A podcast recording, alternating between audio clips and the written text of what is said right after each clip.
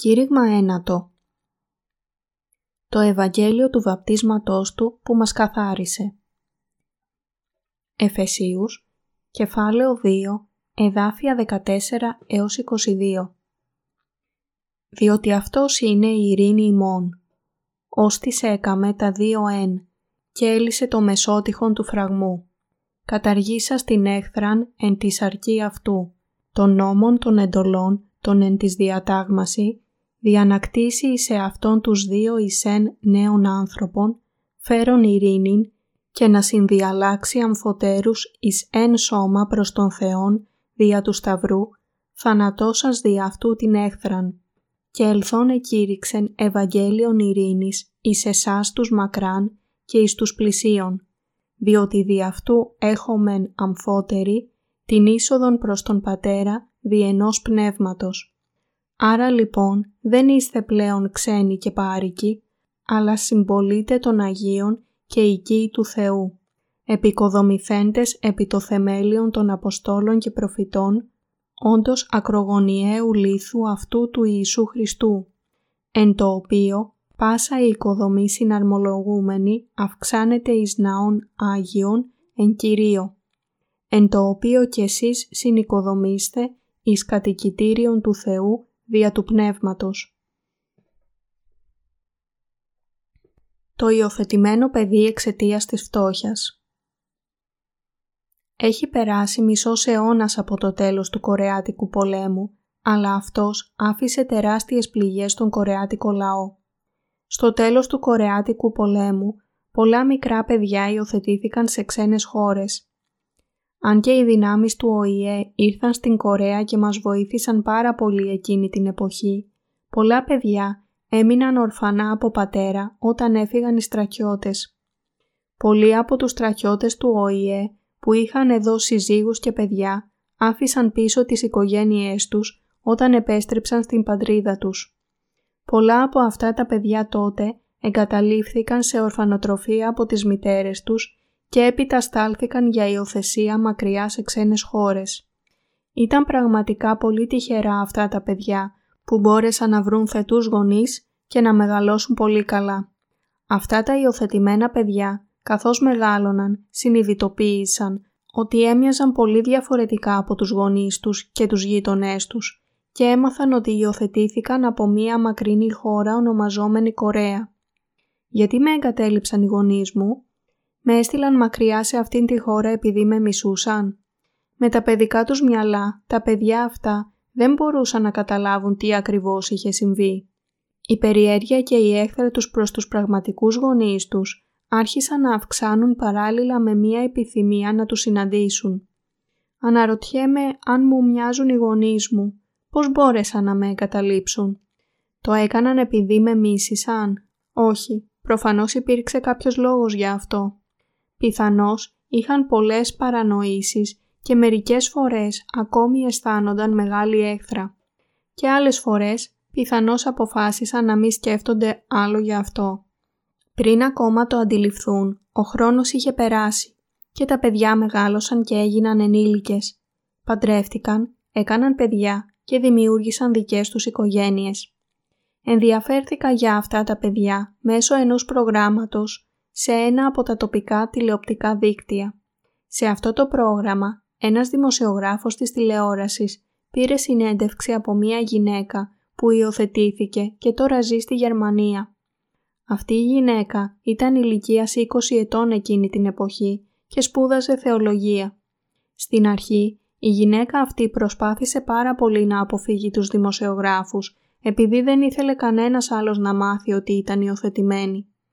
Ο δημοσιογράφος την έπεισε να καταλάβει ότι αν δεχόταν να δώσει μία συνέντευξη, θα βοηθούσε το ρεύμα υιοθεσιών σε ξένες χώρες.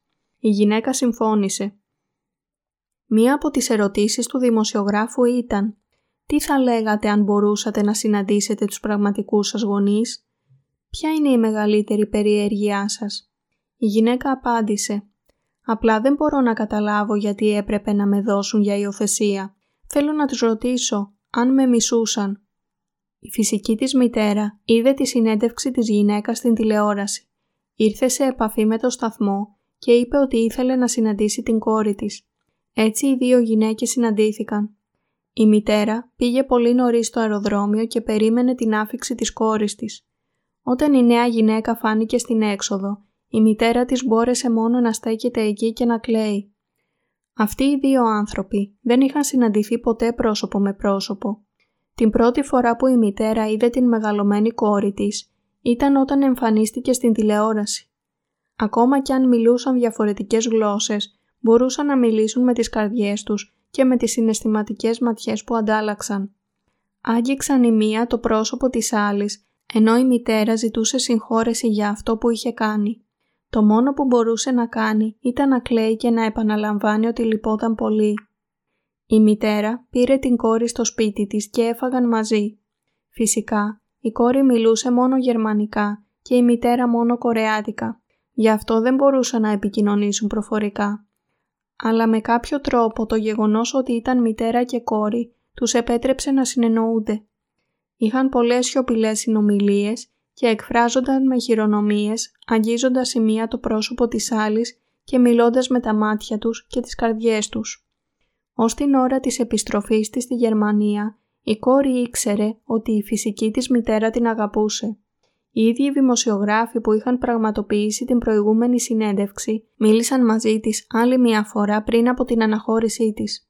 Δεν υπήρχε ανάγκη να ρωτήσω γιατί η μητέρα μου με είχε δώσει για υιοθεσία. Η μητέρα μου είναι φτωχή ακόμα και τώρα.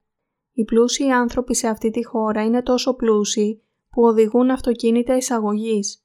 Αλλά η μητέρα μου ζει ακόμα στη φτώχεια. Είπε επίσης, ακόμα κι αν δεν έκανα στη μητέρα μου την ερώτηση και δεν πήρα απάντηση από αυτήν, μπορούσα να δω ότι με έστειλε μακριά για να με σώσει από την φτώχεια. Για αυτό τον λόγο δεν αισθάνθηκα την ανάγκη να της κάνω αυτή την ερώτηση. Και όλες οι αμφιβολίες και η έχθρα τώρα έχουν φύγει. Οι άνθρωποι αποξενώνονται από τον Θεό λόγω της αμαρτίας που υπάρχει στις καρδιές τους.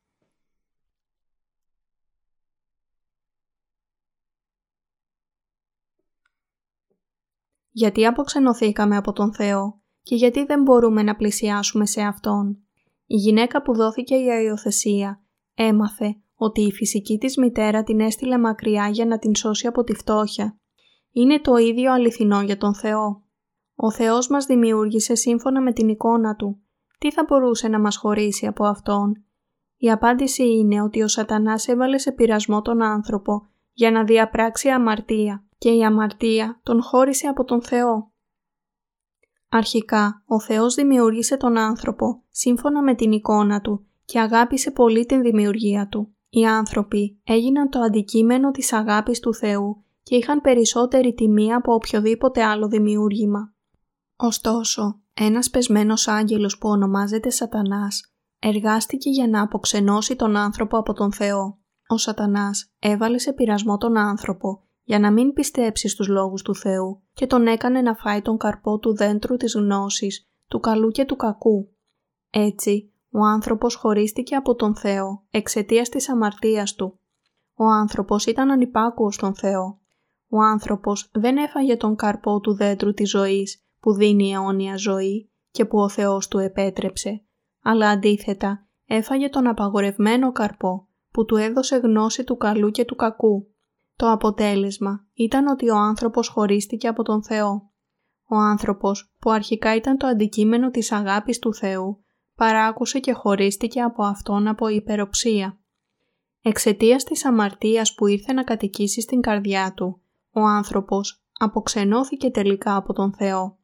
Μετά από αυτό, ο άνθρωπος έζησε χωριστά από τον Θεό για πολύ καιρό και όμως παραπονιέται. Γιατί ο Θεός μας εγκατέλειψε αφότου μας έπλασε, γιατί επέτρεψε να πράξουμε την αμαρτία, γιατί μας στέλνει στον άδεια αφού μας έκανε τόσο αδύναμους; Θα ήταν καλύτερο αν δεν μας είχε πλάσει από την αρχή. Πριν αναγεννηθούμε, ζούσαμε και εμείς με πολλές ερωτήσεις, καθώς επίσης και περιέργεια, αμφιβολίες και έχθρα. Όταν είδα την υιοθετημένη γυναίκα στο τηλεοπτικό πρόγραμμα, αναγνώρισα ότι η σχέση μεταξύ του ανθρώπου και του Θεού είναι όπως η σχέση που είχε εκείνη με την πραγματική της μητέρα. Καμία δοκιμασία, παρανόηση, πληγή ή αμαρτία δεν μπορούσε να χωρίσει τον άνθρωπο από τον Θεό κάτω από οποιασδήποτε περιστάσεις. Επίσης, μπόρεσα να καταλάβω ότι ακόμα κι αν η σχέση μεταξύ Θεού και ανθρώπου είναι βασισμένη στην αγάπη, ήταν ακόμα δυνατό να εμφανιστούν παρανοήσεις.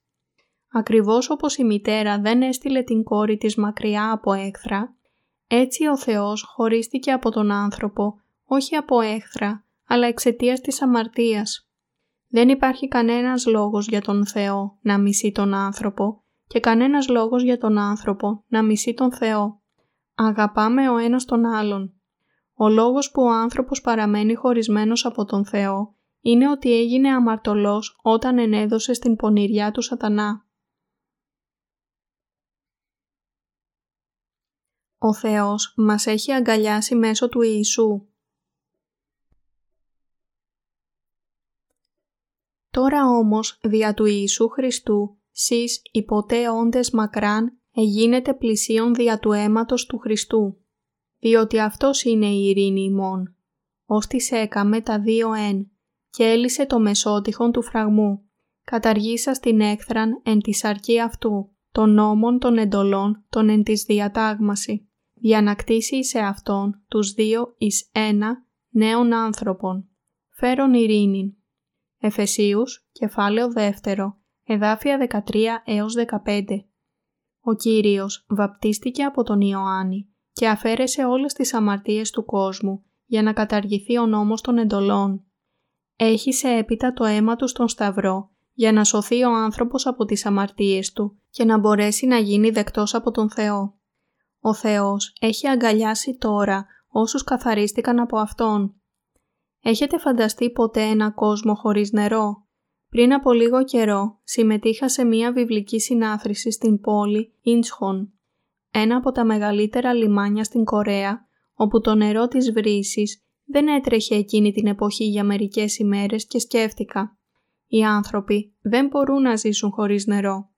Αν ο Θεός άφηνε αυτόν τον κόσμο χωρίς νερό για ένα μήνα, θα ήταν αδύνατο να ζήσουμε στις πόλεις λόγω της δυσοσμίας, της βρωμιάς και της φοβερής δίψας.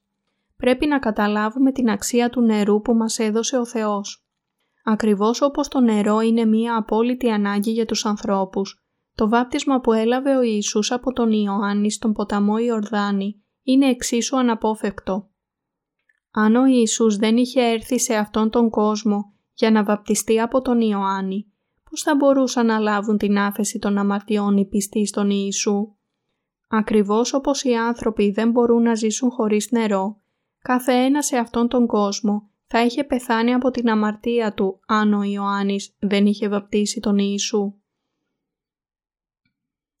Ωστόσο, καθώς το βάπτισμα του Ιησού αφαίρεσε όλες τις αμαρτίες μας, μπορούμε τώρα να αισθανθούμε σίγουροι, γνωρίζοντας ότι οι καρδιές μας έχουν καθαριστεί και έχουμε ευλογηθεί με τη σωτηρία. Το βάπτισμα του Ιησού είναι κρίσιμο για την πίστη μας. Επιπλέον, το βάπτισμά Του είναι απολύτως αναγκαίο για μας, για να λάβουμε την ενίκηση του Αγίου Πνεύματος. Ο Πέτρος, ένας από τους μαθητές του Ιησού, είπε του οποίου αντίτυπωνών το βάπτισμα σώζει και ημάς την σήμερον, ουχή αποβολή της ακαθαρσίας της αρκός, αλλά μαρτυρία της αγαθής συνειδήσεως εις Θεόν, δια της Αναστάσεως του Ιησού Χριστού. Α Πέτρου, κεφάλαιο 3, εδάφιο 21 Η δήλωση του Πέτρου λέει ότι ο Ιησούς βαπτίστηκε από τον Ιωάννη τον βαπτιστή και έχισε το αίμα του για να μας σώσει από τις αμαρτίες μας. Το βάπτισμα του Ιησού που έπλυνε όλες τις αμαρτίες του κόσμου είναι το αληθινό Ευαγγέλιο. Ας εξετάσουμε τώρα την περικοπή για το χάλκινο νηπτήρα που αναφέρεται στην έξοδο κεφάλαιο 30, εδάφια 17 έως 21. «Και ελάλησε Κύριος προς τον Μωυσήν λέγον «Και θέλεις κάμει νηπτήρα χάλκινον και την βάση αυτού χάλκινην, διανανύπτονται και θέλεις θέση αυτών μεταξύ της σκηνής του μαρτυρίου και του θυσιαστηρίου και θέλεις βάλει είδωρ εις αυτόν. Και θέλουν συνήπτει ο Ααρών και η ιή αυτού, τα σχήρας αυτών και τους πόδας αυτών εξ αυτού, όταν εισέρχονται εις την σκηνή του μαρτυρίου. Θέλουν συνήπτεσθε με είδωρ δια να μη αποθάνωσιν. ή όταν πλησιάζωσιν εις το θυσιαστήριον δια να λειτουργήσωσι. Δια ανακαύσωση θυσίαν γινωμένην διαπυρός εις τον Κύριον. Τότε θέλουν συνήπτη τα σχήρας αυτών και τους πόδας αυτών δια να μη αποθάνωση και τούτο θέλει είστε νόμος παντοτινός εις αυτούς, εις αυτόν και εις το σπέρμα αυτού, εις τας γενεάς αυτών. Στη σκηνή του μαρτυρίου υπήρχε ένας χάλκινος νηπτήρας που ήταν τοποθετημένος μεταξύ της σκηνής της συνάξεως και του θυσιαστηρίου και που περιείχε νερό για πλήσιμο. Αν αυτός ο νηπτήρας δεν ήταν στη σκηνή του μαρτυρίου, πόσο βρώμικοι θα ήταν οι ιερείς που πρόσφεραν τις θυσίες; Πόσο πολύ αίμα και ακαθαρσία θα λέρωνε τους ιερείς που πρόσφεραν καθημερινά τόσες θυσίες για τον λαό και έβαζαν τα χέρια τους στα θύματα των προσφορών για αμαρτία και έπειτα τα σκότωναν; Αν δεν υπήρχε ο νηπτήρας στη σκηνή του μαρτυρίου, ο ιερέας θα είχε γίνει πολύ ακάθαρτος. Γι' αυτό, ο Θεός προετοίμασε για αυτούς τον νηπτήρα, ώστε να μπορούν να τον πλησιάζουν με καθαρά χέρια. Οι αμαρτωλοί μεταβίβαζαν τις αμαρτίες τους, τοποθετώντας τα χέρια τους στο κεφάλι του θύματος της προσφοράς για αμαρτία και έπειτα ο ιερέας το θυσίαζε στον Θεό εξ ονόματός τους. Ο Θεός προετοίμασε το χάλκινο νηπτήρα έτσι ώστε οι ιερείς να μπορούν να μπαίνουν στα Άγια και να μπορούν να πληθούν με το νερό για να μην πεθαίνουν. Ούτε ένας ιερέας δεν θα μπορούσε να μπει στα Άγια λερωμένος με το αίμα του ζώου.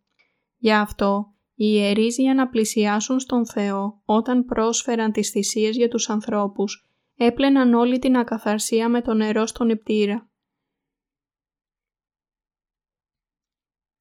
Το βάπτισμα του Ιησού έπλυνε όλες τις αμαρτίες του κόσμου.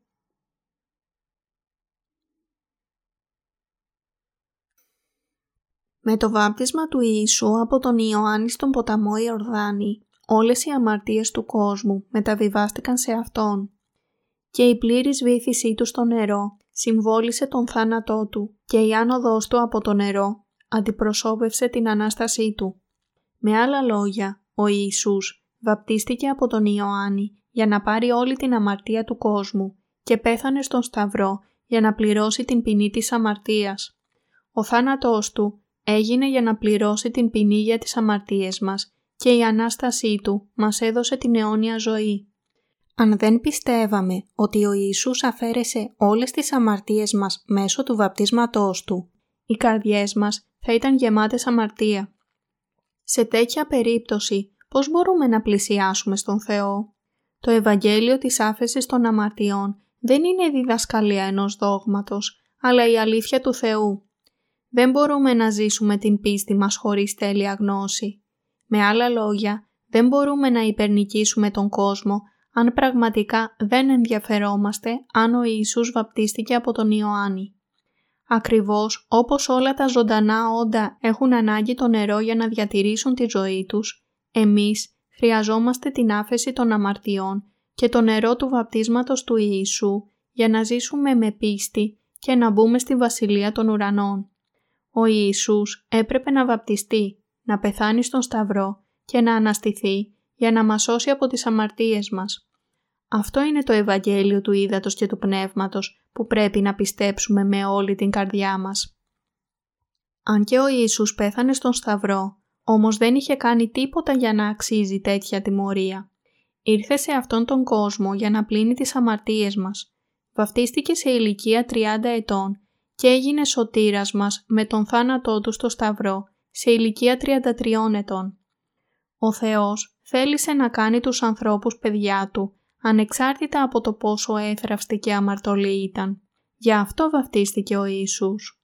Ο Θεός μας έδωσε την άφεση των αμαρτιών και το δώρο του Αγίου Πνεύματος την ίδια στιγμή.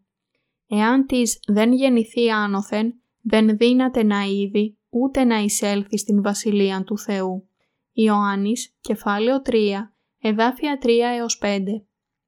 Πρέπει να μάθετε και να πιστέψετε ότι ο Ιησούς βαφτίστηκε για να πληθούν όλες οι αμαρτίες μας.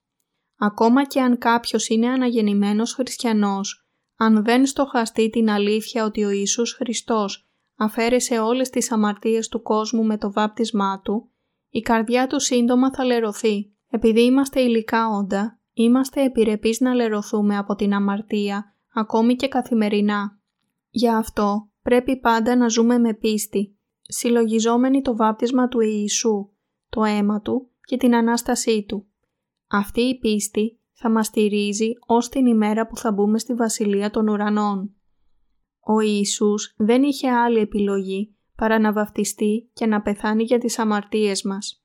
Έτσι πρέπει να πιστέψουμε ότι με αυτόν τον τρόπο Αυτός μας έφερε τη σωτηρία. Δεν υπάρχει τίποτα περισσότερο που πρέπει να κάνουμε εμείς από το να πιστέψουμε σε αυτό το όμορφο Ευαγγέλιο για να ελευθερωθούμε από όλες τις αμαρτίες του κόσμου. Ευχαριστούμε τον Κύριο που μας έδωσε το Ευαγγέλιο του Ήδατος και του Πνεύματος.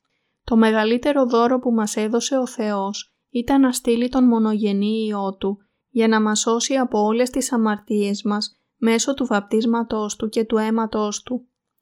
Ο λόγος που δεν μπορούσαμε να πλησιάσουμε στον Θεό και αναγκαστήκαμε να ζήσουμε μακριά Του ήταν ότι είχαμε αμαρτία στις καρδιές μας.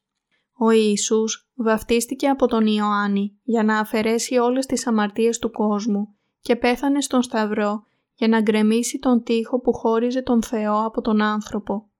Η σχέση μεταξύ Θεού και ανθρώπου αποκαταστάθηκε με το βάπτισμα και το αίμα Του.